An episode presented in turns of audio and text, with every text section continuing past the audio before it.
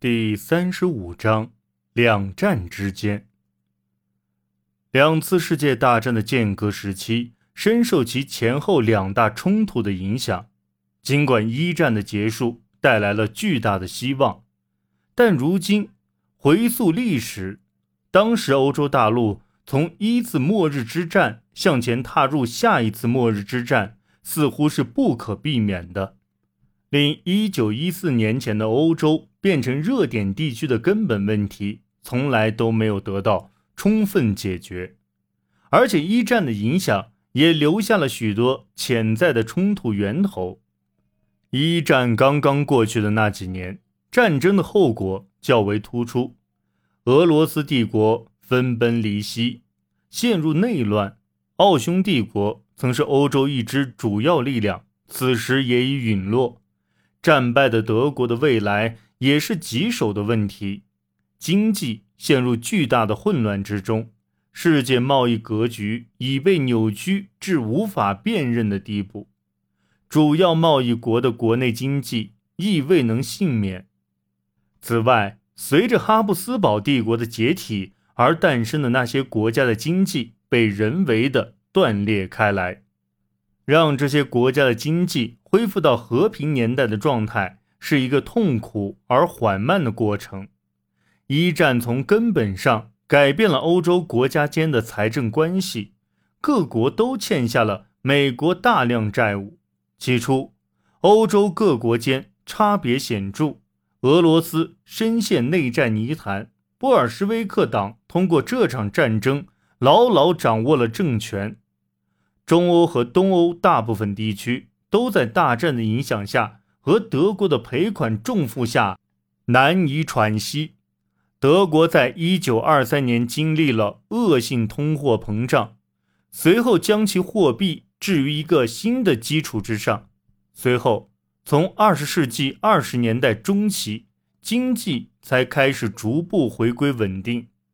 法国和英国想方设法试图返回到。一九一四年之前的状态，法国肩负沉重的任务，他要重建被战争毁灭的大片土地，还要维持数百万负伤的退伍军人和孤儿的生活。英国则发现，因为世界贸易衰退，竞争对手又抢走了部分市场，自己的出口贸易永远无法恢复到。一九一四年前的巨大规模，战后经济在经历了短暂繁荣后，紧接着便遭遇了二十世纪二十年代初失业率的飙升。在这一时期，欧洲的经济恢复十分脆弱，很大程度上要依靠美国的繁荣，难以抵抗任何可能遇到的困难。第一次世界大战也影响了意识形态。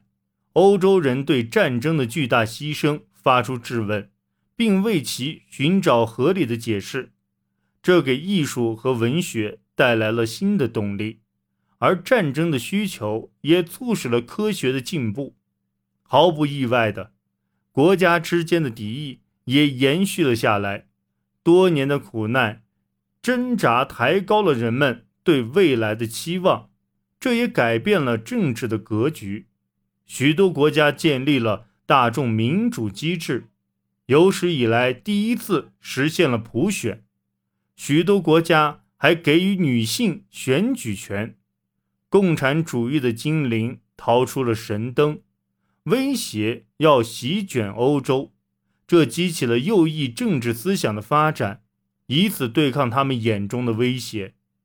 而对这些威胁的处理，不同的国家成败。各不相同，不管意识形态上差异如何，各方普遍决心避免规模如此巨大的牺牲在未来重现。